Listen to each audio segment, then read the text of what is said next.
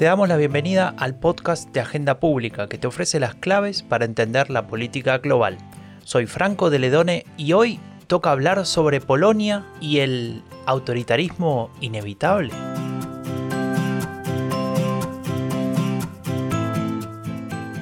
Hoy vamos a empezar diferente. Vamos a empezar con una película, más precisamente con un documental.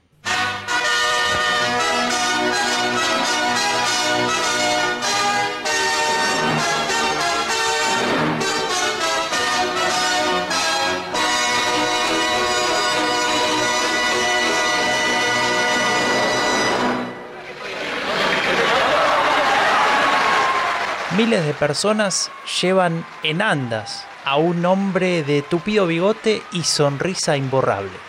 Se llama Lech Walesa y es el líder de Solidaridad, aquel famoso sindicato que, que lo había cambiado todo. Lo había cambiado todo en Polonia, en Europa y posiblemente en el mundo. Esa escena, con la muchedumbre extasiada junto a su líder, es la imagen del inicio, del fin de la historia incluso antes de la caída del muro de Berlín.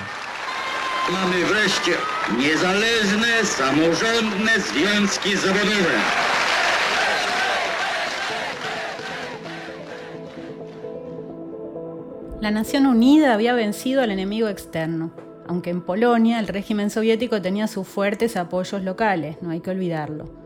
Un legado de procesos como este, que quizás se haya analizado poco, Vale también para casos como el de la transición postcolonial en Argelia, que vimos en el último episodio, es que el gobierno resultante se forma negando la existencia de clivage en la sociedad. La idea de una nación férreamente, resalto, férreamente cohesionada, dificulta el funcionamiento de la política pluralista propia de las democracias liberales y genera el caldo de cultivo para el populismo. Tal como menciona Janina Welp, la coordinadora editorial de Agenda Pública, nos preguntamos, ¿es esta situación la que explica el éxito político de la derecha radical de los hermanos Kaczynski en Polonia, por ejemplo? ¿Acaso han sido los únicos capaces de aprovechar el contexto y elaborar una narrativa acorde? ¿Qué dice y qué hace la Unión Europea ante la erosión del Estado de Derecho y la paulatina profundización del autoritarismo? ¿Se trata de un proceso realmente inevitable?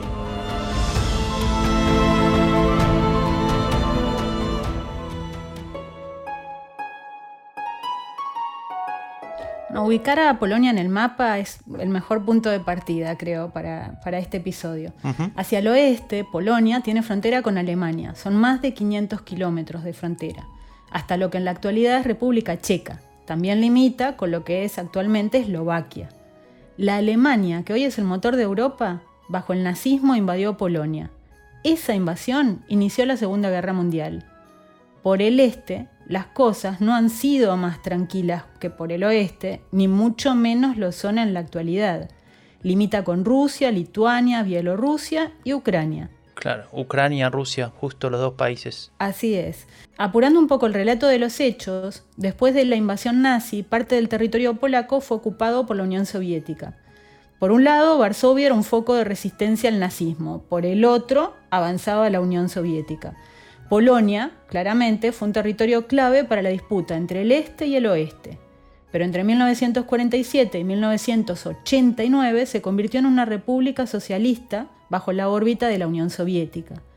Sin embargo, tuvo algunas características especiales. Por ejemplo, mantuvo siempre cierto pluralismo. El régimen era ateo, pero aceptó que la Iglesia Católica sostuviera una autonomía relativa, Tal es así que durante el gobierno de Gomulka, entre 1945 y el 48, y nuevamente entre el 56 y el 70, se permitió impartir clases de religión en las escuelas públicas. Aún así, hablamos de espacios limitados y de férreo control. Claro que las cosas comenzaron a cambiar hacia los 70. Claro, y ahí tampoco podemos olvidar el papel eh, del Vaticano ¿no? y del Papa, el Papa polaco em, Juan Pablo II, eh, como bien marcabas, un país profundamente católico. Eh, Juan Pablo II, quien mencioné recién, visitó Polonia del 2 al 10 de junio de 1979. Hubo peregrinaciones masivas en todo el país, Meses más tarde, el sindicato Solidaridad fue legalizado en 1980, algo que era único en la zona comunista, y todo esto, especialmente la parte del impacto que ha tenido la religión, o mejor dicho, la Iglesia Católica, en, ese, en ese, inicio de un cambio de, régimen, eh, lo mencionamos en, el podcast Epidemia Ultra, así que para aquellas y aquellos que quieran saber un poco más, lo pueden ir a escuchar en, cualquier plataforma de podcast. Así es, hoy dejamos un poco de lado la cuestión religiosa, aunque también va a estar muy presente en, en la narrativa como una de las variables que explican cómo ha ido evolucionando el acceso y sostenimiento del poder en Polonia y vamos a mirar un poco más a la dimensión política del asunto. Pero bueno, decías que Solidaridad fue legalizado en 1980, el sindicato, y notables son algunos de los cambios que consigue, dan la pauta de lo que estaba ocurriendo antes.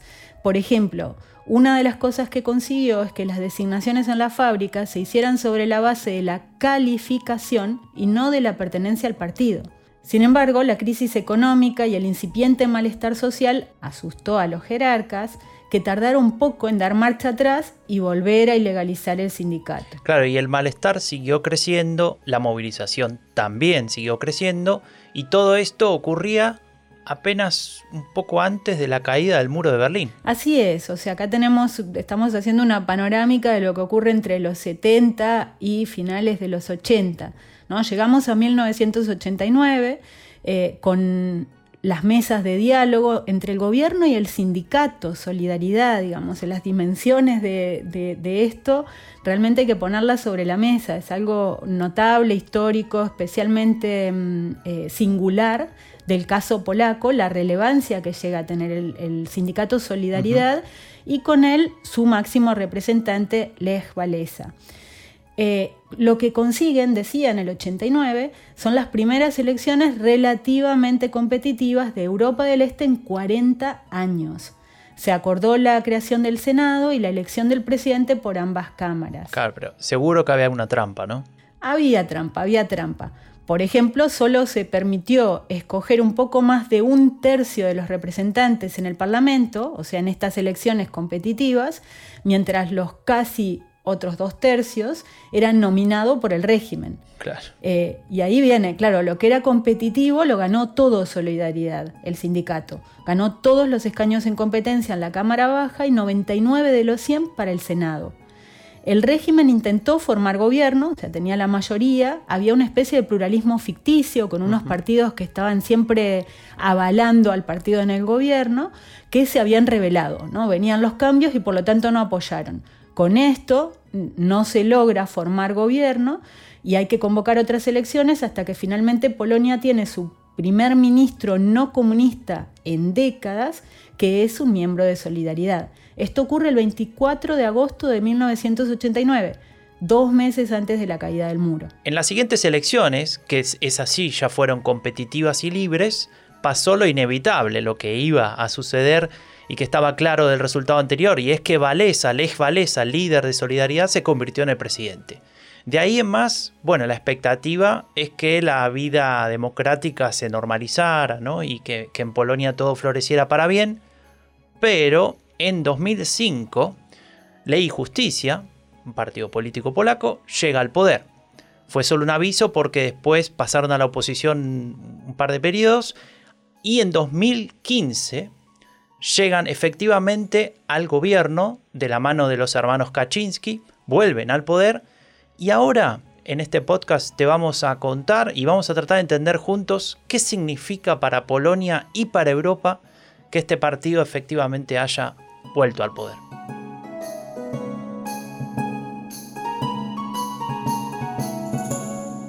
Muy bien, Franco, ya tenemos el objetivo sobre la mesa. Hemos puesto un contexto histórico y ahora queremos analizar qué es lo que está pasando en Polonia. Es momento de hablar con nuestras expertas y expertos. Empezamos con Alexandra Zoica, investigadora Juan de la Sierva en el Departamento de Ciencias Sociales de la Universidad Carlos III de Madrid, a quien le pedimos que nos contextualice la llegada de Ley y Justicia al poder. El partido Ley y Justicia o PiS por sus siglas en polaco, Prawo y Sprawiedliwość, llega al gobierno en 2015 em, con una promesa de cambiar las cosas.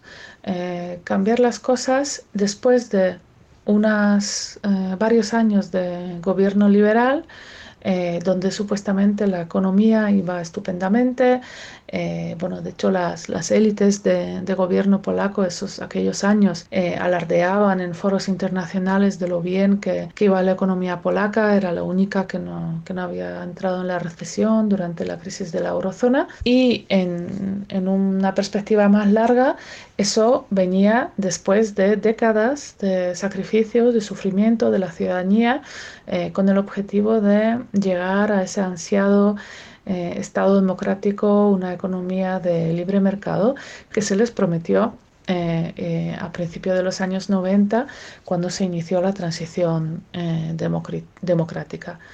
Entonces, en 2015, PIS llega al gobierno con esa, con esa promesa de bueno, devolverle la dignidad básicamente a la ciudadanía que, ha sido, eh, pues, que ha sacrificado muchas cosas, que ha sufrido el coste brutal de esas transformaciones eh, económicas principalmente.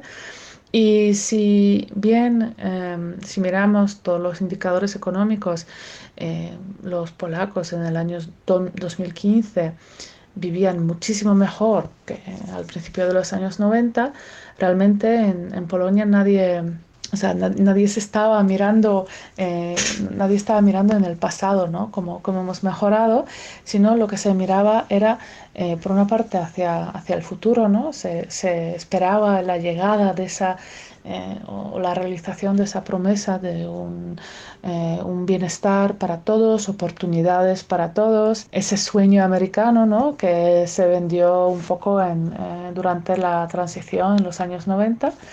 Eh, y por otra parte, se miraban en el espejo de los demás países europeos. Como es bien sabido, ha habido muchísima inmigración polaca en esos años. Eh, entonces, los polacos sabían muy bien, cada, cada familia polaca tenía alguien que, que, vivía en el extranjero y sabían que se cobraba mejor, que las prestaciones sociales estaban, eh, eran mejores. Por lo tanto, habían, eran muy receptivos para este discurso de decir, a ver, aquí algo no está funcionando. Mm, por una parte, las élites liberales nos están diciendo que mm, debemos estar muy orgullosos y muy contentos con, con todo el proceso de la transición pero en realidad mm, gran parte de la ciudadanía, sobre todo la parte más eh, del este del país, bueno, mm, sigue viviendo en una, una situación bastante precaria. ¿no? Entonces ahí encajó muy bien el discurso de ley y justicia.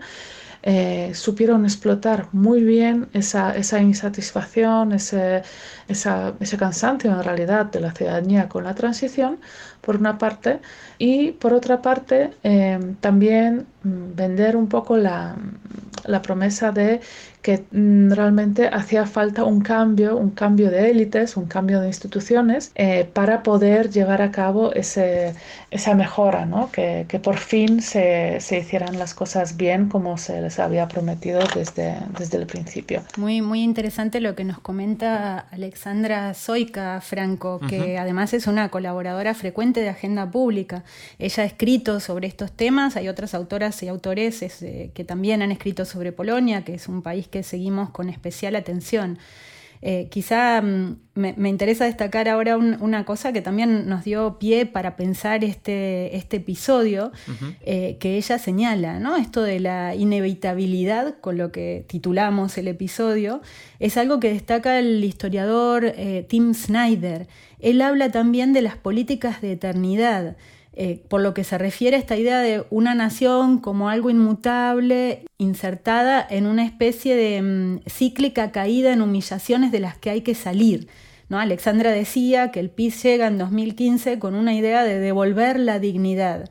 Eh, y también esta cuestión de, la percepción de que algo no está funcionando. ¿no? Nos prometieron una mm, transición esto poniéndome en, el marco de la ciudadanía polaca, hacia una economía de mercado con mayor bienestar para todos, pero luego lo que hay es un fracaso del sueño americano, mientras a quienes se van de Polonia porque emigran al oeste les va muy bien y sabemos que ellos sí acceden. ¿no? Esto va creando eh, una insatisfacción y una demanda que es ese caldo, caldo de cultivo para la llegada del PIS. Pero te propongo escuchar también a Katarzyna Dembix, que es geógrafa y latinoamericanista por la Universidad de Varsovia, que eh, señalaba otras características que creo que también contribuyen a entender y a enmarcar el sistema político y social polaco. La mm, sociedad polaca está dividida, mm, para no decir profundamente dividida, a diferencia de otros países europeos de la Unión Europea y de la Europa Occidental, Polonia tiene un por cien de población que vive en áreas rurales bastante alta. Supera los 53%. Las personas que viven en áreas rurales normalmente representan una visión mucho más tradicional, conservadora de la sociedad y también la mayoría de ellas está em, tiene una relación muy cercana con la Iglesia Católica. Cabe mencionar también que la sociedad polaca es una sociedad en un dinámico proceso de envejecimiento y los estudios sociológicos indican que la población de tercera edad es mucho más conservadora en sus elecciones, también mm, eh, tradicional, más creyente, y esto también influye en las simpatías, digamos, de la sociedad y el movimiento feminista polaco mm, está vinculado a las grandes ciudades y también capta personas, este movimiento feminista, jóvenes. Pero si tenemos una sociedad en proceso de envejecimiento, digamos, eh, la base no es tan fuerte porque se limita a, las, a la población joven y a las grandes ciudades. Bueno, Katarzyna Dembix nos hace una, una panorámica sociodemográfica de una Polonia donde el peso del sector rural es mucho más importante que en otros países de Europa, lo que además correlaciona con conservadurismo, con mayor presencia del catolicismo y unas ciudades donde se concentra, por ejemplo, el movimiento feminista, el reclamo de ampliación de derechos civiles para las diversidades sexuales y, otras cuestiones en esta línea, que van marcando también esta división que tiene efectos claros políticos. Ahora una pregunta que nos hacemos es que, como decías, Franco, eh, PIS llega al gobierno en 2005, pero después lo pierde, o sea que hay otros partidos que entran a escena y vuelven a perder el poder y a ser desplazados, no por opciones moderadas, sino por opciones extremistas como la que representa el PIS. Entonces nos preguntamos y trasladamos la pregunta a nuestras invitadas, ¿por qué en los últimos años los partidos de izquierda o centroizquierda han quedado completamente desplazados de la arena electoral, ocupando posiciones minoritarias? ¿no? ¿Cómo es que han perdido esta disputa por el relato? El movimiento de izquierda después de la transformación a partir, digamos, del año 2000, por diferentes causas, también eh, internas divisiones, escándalos de corrupción, empezó a perder influencia. Hay que decir también que la misma izquierda polaca es bastante dividida, porque está la izquierda que representa eh, la población campesina, está la izquierda que se nutre del movimiento socialista de entreguerras, el originario, hay un movimiento socialista con base o comunista y socialista y hay este movimiento socialista que tiene su origen en el Partido Popular Obrero Polaco, es decir, de la Polonia Popular que era vigente hasta 1990. Siguiendo con el análisis de las formaciones de izquierda en Polonia, Alexandra Zoika nos lleva nuevamente al inicio de la transición de lo que hablábamos antes y ahí vamos tal vez a entender un poco más el lugar que pudo ocupar la izquierda pero que no lo consiguió. Era una oportunidad perfecta para un gobierno de, izquierdas, ¿verdad? Un, partido de izquierdas para dar respuesta a esta insatisfacción de, la ciudadanía polaca con, los resultados de, la transición hacia democracia y hacia una economía de libre mercado. Sin embargo, no hay que esperar, no hay que olvidar que esa oportunidad para la izquierda se produjo muchísimo antes y mucho más rápido que muchos esperaban. En pocos años después del inicio de esa transición, tuvimos un gobierno de, izquierda y realmente fue un shock para, muchos eh, que realmente los polacos votaran de manera tan eh, rápida de vuelta a los, eh, bueno, al partido que realmente era un, legado del antiguo Partido Comunista, ¿no? que en este, en este momento ya era el, el, partido de, eh, socialdemócrata. ¿Qué pasó?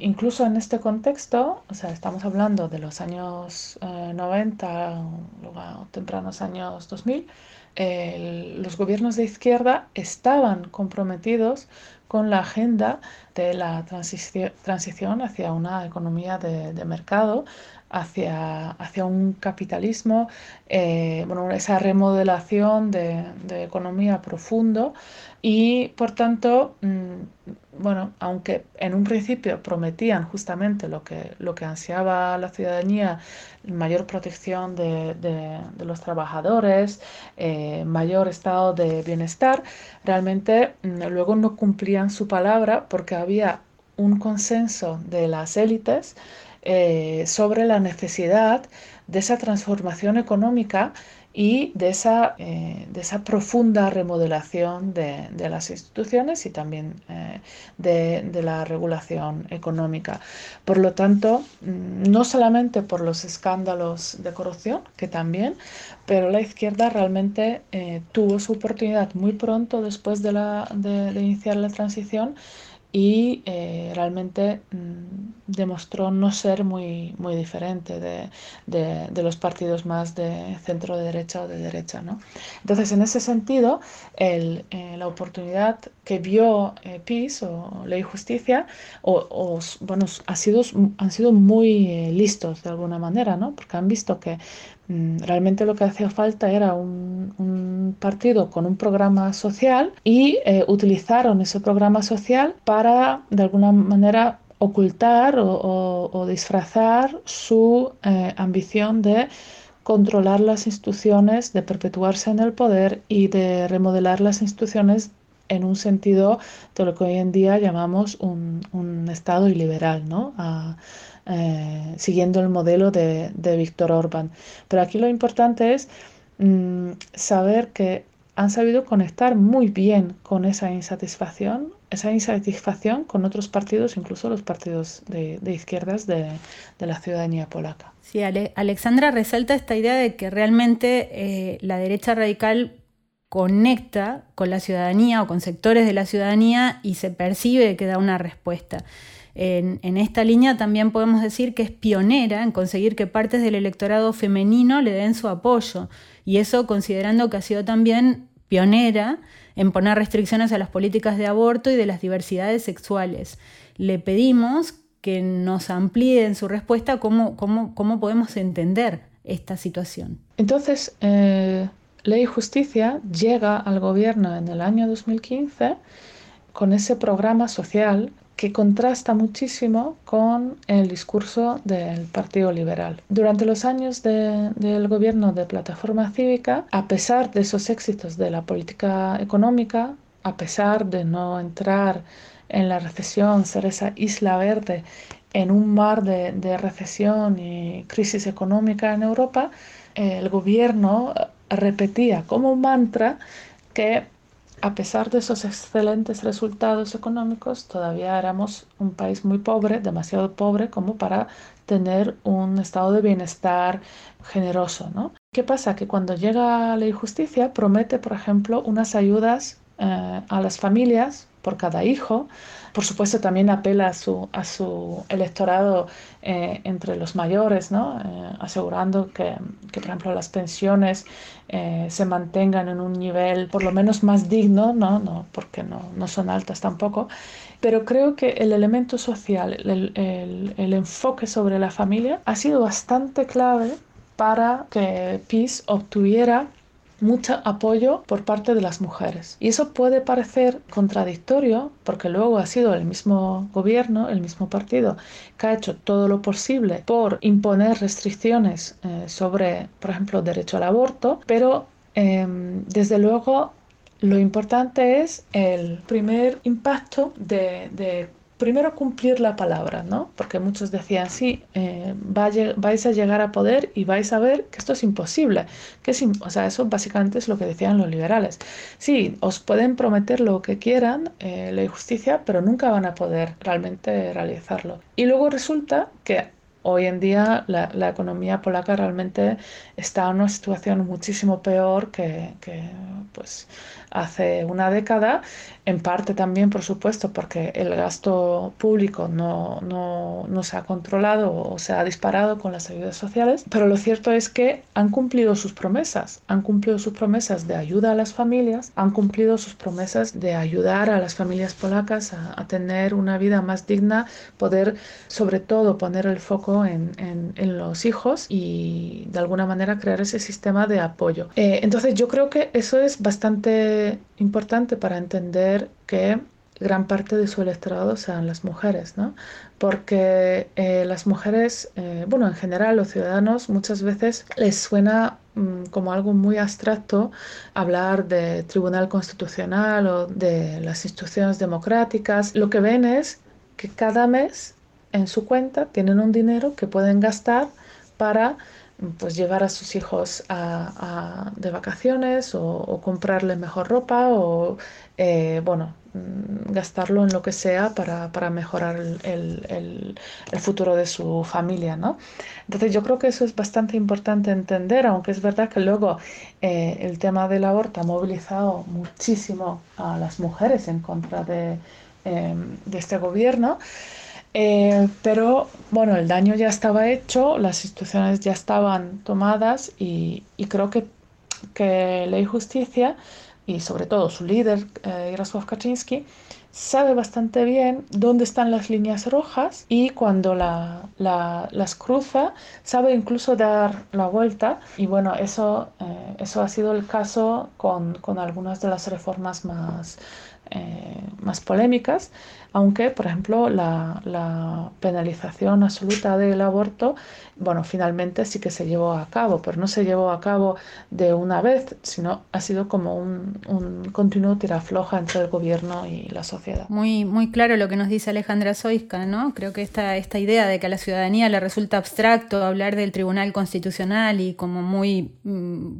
práctico y material ver el dinero en sus cuentas para mejorar sus condiciones de vida, que por supuesto no, no da cuenta de una inevitabilidad, sino de unas deudas presentes en la narrativa y en, la, y en, la, y en los programas específicos que pueda elaborar la socialdemocracia en estos países. Ya que hablas de deudas, Janina, en Polonia, hay otro tipo de deudas que tienen que ver, por ejemplo, con el, la situación del Estado de Derecho.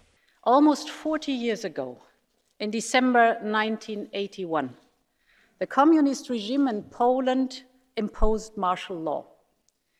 Many members of Solidarność, the independent trade union and of other groups, were put in jail simply because they stood up for their rights.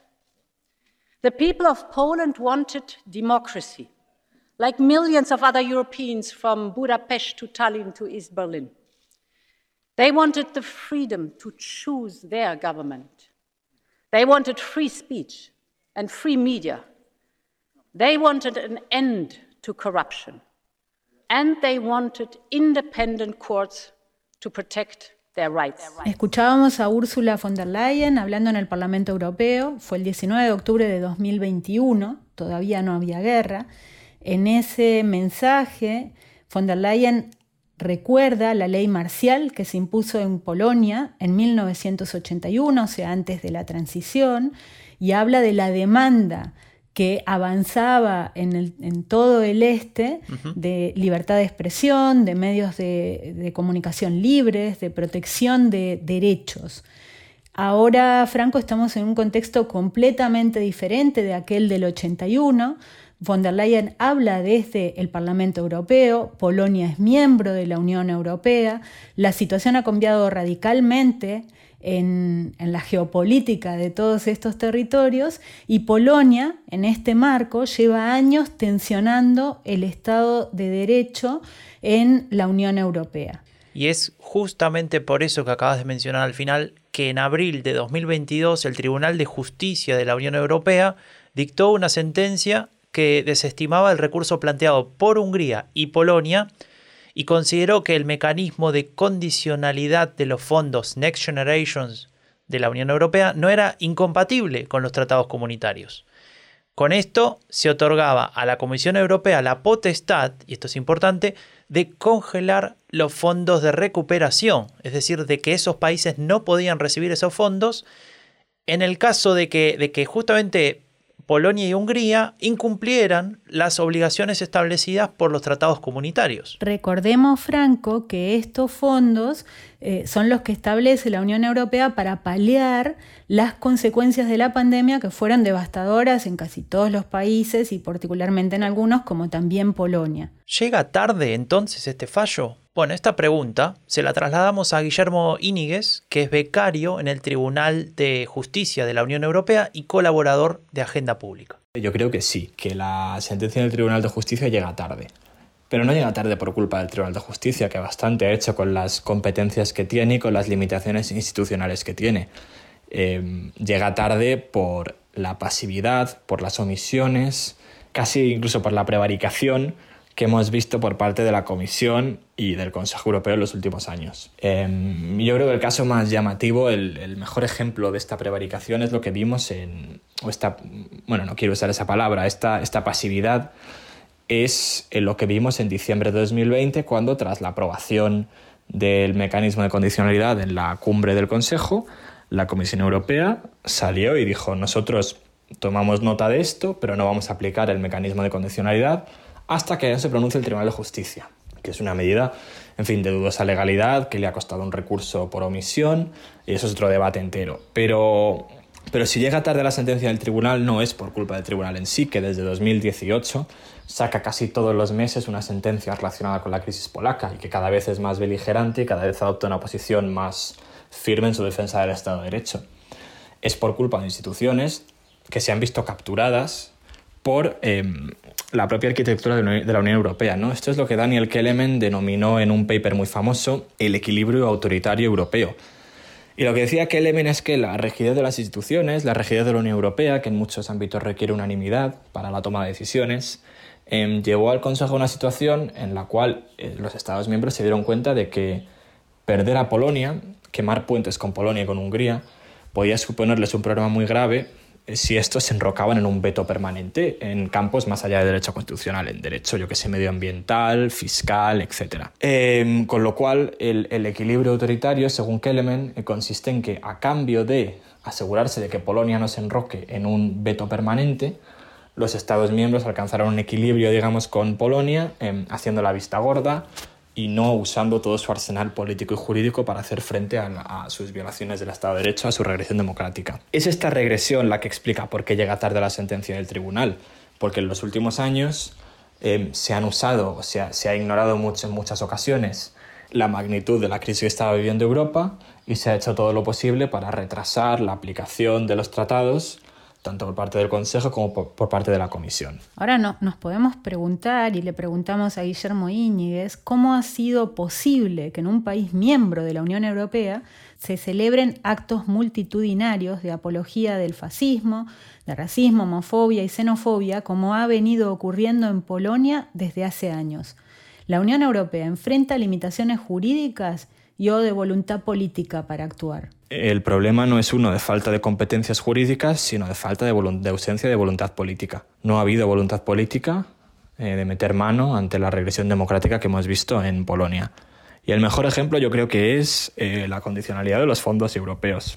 El mecanismo de condicionalidad que, aprueba el tribunal en febrero es nuevo por, la, por la dimensión de los fondos Y es nuevo porque en el debate político y en el jurídico ante el tribunal se habló expresamente de Polonia y de Hungría. Pero la idea de condicionar los fondos europeos al cumplimiento de los tratados, al acatamiento de los tratados, no es nueva. Y si miramos el reglamento, por ejemplo, que regula los fondos estructurales y los fondos de inversión, en su versión de 2013, esa versión ya habla en su artículo 142 de que los pagos de esos fondos podrán ser suspendidos si existen problemas en el sistema, en el funcionamiento de los fondos en los estados. En otras palabras, que por ejemplo en un estado miembro en el que no haya un sistema judicial independiente que permita a, a los ciudadanos recurrir las decisiones a la adjudicación de los fondos, no se dará un solo euro de dinero europeo. Con lo cual esa idea ya existía, existía desde antes de que entrase, de que llegase al poder el Partido Ley y Justicia en Polonia. Se podía haber usado también el mecanismo, el procedimiento de infracción de forma mucho más creativa. Se ha utilizado para recurrir las reformas del Tribunal Supremo, las reformas del Consejo del Poder Judicial, pero se ha usado de una forma siempre muy limitada, muy conservadora, y se ha usado cuando no quedaba otra. Y bueno, ya hablando de mecanismos más, de, reacciones más drásticas, se podía haber aplicado el artículo 7 del tratado, el famoso, eh, lo que llaman el mecanismo nuclear, que permite ¿no? suspender el derecho al voto de los Estados miembros en ciertas ocasiones. Se podía haber usado mucho antes. ¿Qué pasó? Que para cuando se quiso usar, la regresión que empezó en Hungría ya se había trasladado a Polonia y el veto, ¿no? el, el veto de Polonia a Hungría y de Hungría a Polonia, la alianza entre los dos países impidió que se aplicase, se aplicase ese, artículo. Y yo creo que otra forma de entender es, llamativo, digamos, em, lo ortodoxa que ha sido la Comisión, lo, lo, cobarde jurídicamente que ha sido la Comisión en materia de Estado de Derecho, si se compara, por ejemplo, con la creatividad jurídica que ha mostrado a la hora de hacer frente a las grandes plataformas, a Facebook, a Google, en campos como el derecho de la competencia. En este caso, ha utilizado eh, todo, sus todo su arsenal jurídico y político económico para llevar a cabo sus políticas. En el caso del Estado de Derecho en Polonia y Hungría, ha existido un complejo político, una falta de voluntad y se han usado los tratados de forma muy conservadora, muy minimalista, em, casi, casi no se han usado, digamos. Y me temo que mientras von der Leyen siga en el cargo, esta política que parece ser la suya no va a cambiar. Y ya a esta altura me voy a permitir insistir, casi te diría, y, preguntarle a Guillermo si en el ámbito de las sanciones, eh, de la distribución de los recursos y demás, se podría haber hecho más, efectivamente. Se podría haber hecho más a la hora de sancionar. Y se podía, sobre todo yo creo que lo más importante es que se podría haber actuado antes. Y lo más importante es que haber actuado antes hubiera facilitado la tarea de la acción de la Comisión y del Consejo y hubiera reducido muchísimo la, dimensión de la crisis que vive Europa ahora mismo en, o, que vive con Polonia. Y yo creo que es indudable y no requiere un ejercicio muy atrevido de política ficción pensar que de haberse utilizado la condicionalidad en 2015 en vez de en 2022 y de haberse limitado el acceso polaco a los fondos hace siete años, la magnitud de su regresión democrática hubiera sido muy distinta. La capacidad del gobierno polaco para llevar a cabo las reformas que ha llevado a cabo en un ambiente en el cual sus fondos europeos peligrasen, su popularidad política fuese mucho más baja y la presión interna para, para dar marcha atrás fuese mayor, hubiera sido muy distinta, eh, su margen de maniobra hubiera sido mucho menor. Talking is cheap. Enough of this cheap talking. There is enough of naivety around us. Triviality. I believe we have to really act and we have to react in a very decisive way. Civilians are being killed now, every minute, every hour. And we have to really be very strong and united, and we have to reply in an appropriate way. Escuchamos a Mateusz Morawiecki, el primer ministro polaco, en febrero de 2022. Pide que se deje de trivializar, que se deje de hablar mal de ellos, por decirlo en otras palabras, que es hora de actuar con contundencia. Es el contexto de la guerra, la invasión rusa de Ucrania. La pregunta que nos hacemos y le trasladamos a Guillermo Íñiguez es cuánto ha cambiado esta invasión de Rusia de Ucrania, la disputa entre Polonia y la Unión Europea. ¿Qué podría ocurrir en el futuro? ¿Un mayor declive de los valores que deberían sostener a la Unión o una recuperación de los mismos? Bueno, yo creo que es evidente que, la, invasión rusa de Ucrania ha propiciado un alejamiento de Polonia eh, de Hungría y ha propiciado también un acercamiento del gobierno polaco a Bruselas, al mainstream político europeo. Y yo creo que hay dos formas de, o dos razones que explican este acercamiento a Bruselas y este alejamiento de Polonia, de Hungría, perdón.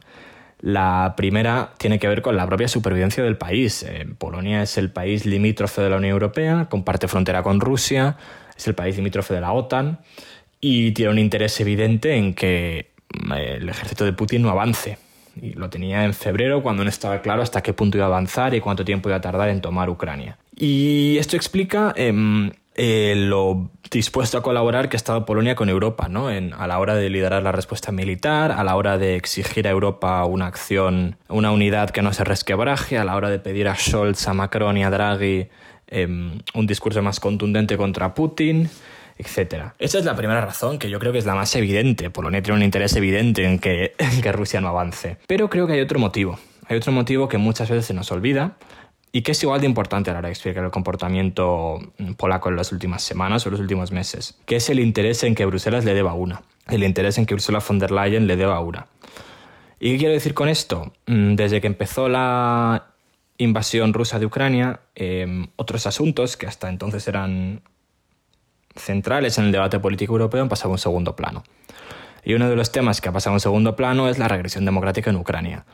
Eh, la falta de acatamiento de las sentencias del tribunal, la persecución de jueces y fiscales, em, la necesidad de que cumplieran con unas ciertas condiciones, como dicta el mecanismo de condicionalidad antes de que se desbloqueasen los fondos, y todo eso ha pasado a un segundo plano. Hasta cierto punto por la situación geopolítica, eso es evidente, pero hasta cierto punto también por un interés que ha tenido Ursula von der Leyen de hacer la vista gorda. Y esto ha venido de perlas a Polonia, claro. Polonia ha podido decir o ha podido insinuar, yo me estoy mostrando muy leal con vosotros a la hora de apoyar vuestra respuesta a Putin, pero a cambio vosotros os tenéis que mostrar leales conmigo y aprobarme el fondo de recuperación.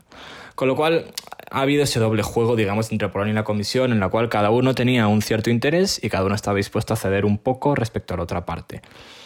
Yo eh, espero que esto sea una cosa coyuntural. No soy optimista, mientras siga von der Leyen en el cargo, no soy optimista con que la crisis polaca, eh, digamos, tenga, o la respuesta a Polonia sea todo lo contundente que debería ser. Pero espero sinceramente que sea algo puramente coyuntural y que en unos meses vuelva a tener la importancia que debería haber tenido siempre. Íñiguez no es optimista.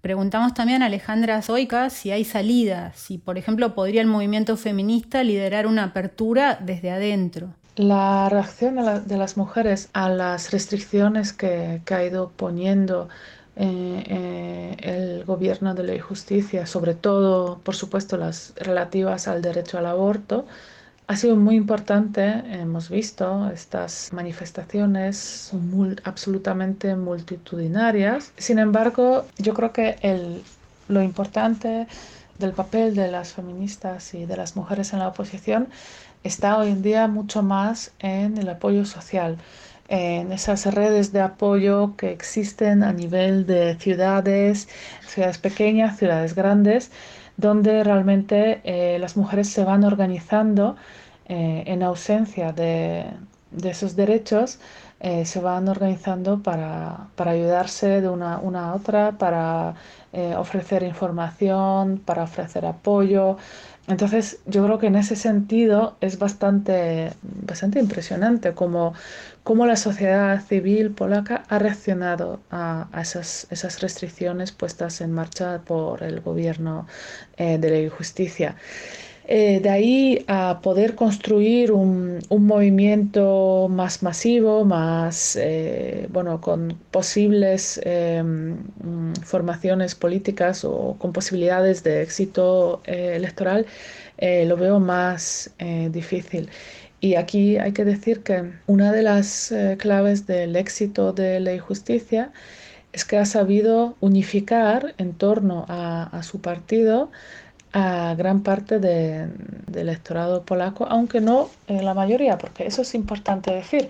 Realmente mm, el sistema electoral polaco es bastante curioso, porque aunque es un sistema de representación proporcional, eh, en vista de las dificultades que hemos tenido en los tempranos años 90, cuando teníamos decenas de partidos en, el Parlamento, se ha introducido una serie de barreras electorales que lo que hacen es realmente tener efectos mayoritarios en, la representación. Por lo tanto, por ejemplo, PIS cuando llegó en 2015 al gobierno con una mayoría parlamentaria, eh, solamente le habían votado en eh, unos 6 millones de, de polacos 35% de, de, los votos emitidos, o sea, muy lejos de, lo que en un sistema perfectamente proporcional les daría una mayoría, ¿no? Pero lo cierto es que el sistema eh, electoral en Polonia favorece a partidos más grandes y en la oposición realmente, a pesar de muchos esfuerzos, no, no o sea, la oposición todavía no ha sabido encontrar la manera de unirse para poder disputar esa posición, no mayoritaria, pero esa posición fuerte de, un partido que a pesar de no tener la mayoría eh, sigue ganando o, sigue sacando buenos resultados en, las elecciones. Por lo tanto, yo creo que eh, a pesar de que existe ese movimiento muy fuerte social y, esas redes, sobre todo esas redes de apoyo eh, de mujeres, bueno, por ahora no veo una posibilidad de, que esto se traduzca en, unos resultados electorales fuertes, más que nada porque para poder desbancar a, la justicia lo que es necesario es una coalición de muchas fuerzas, de muchos, eh, muchos sectores sociales políticos eh, y bueno, hoy en día seguimos sin poder encontrar ese, esa solución ¿no? para, para, que la oposición pueda competir con, con, lo, con, lo, mayoritario que es el PIS hoy en día. El historiador Tim Snyder habla en su libro El camino hacia la no libertad de la confluencia de las políticas de la inevitabilidad, la idea de que no hay alternativas, y las de la eternidad, que encalla a las naciones en una cíclica historia de humillaciones a vengar. Polonia aparece inserta en dinámicas políticas que no dejan espacio al reconocimiento de los adversarios políticos. Alexandra Zoica mencionaba la recuperación de la dignidad como parte de la apelación del PIS al alcanzar el poder y sostenerse en el mismo. Lo problemático es que la Unión Europea se habría dejado arrastrar por la política de la inevitabilidad, como sugería de algún modo Guillermo Íñiguez al referir a un equilibrio autoritario europeo y enfatizar en que es más una ausencia de voluntad política que falta de mecanismos de intervención. Si se hubiera activado antes, se hubiera impedido el avance del iliberalismo en Europa. Tema para el debate. Ahora se abre una nueva instancia en que la guerra cambia las reglas del juego sin que haya cambiado realmente la política doméstica polaca de cooptación institucional y limitación de libertades y, derechos. ¿Es inevitable? No, claro que no. Las condiciones no parecen darse para cambios en el corto plazo, pero la historia siempre continúa. Escucharon a Janina Welp, la coordinadora editorial de Agenda Pública. Le agradecemos a Alexandra Zoica, a Katarzyna Tembich y a Guillermo Iniguez por haber colaborado en este episodio. Este fue el último de la serie sobre autoritarismos y regímenes híbridos que comenzamos con Janina Welp en enero de 2022 y la verdad es que con toda humildad debemos decir que se han escuchado muchísimo, que han funcionado muy bien, así que le agradecemos mucho a todas y a todos por el apoyo, especialmente por compartirlo. Visita agendapublica.es, suscríbete al podcast en tu plataforma favorita.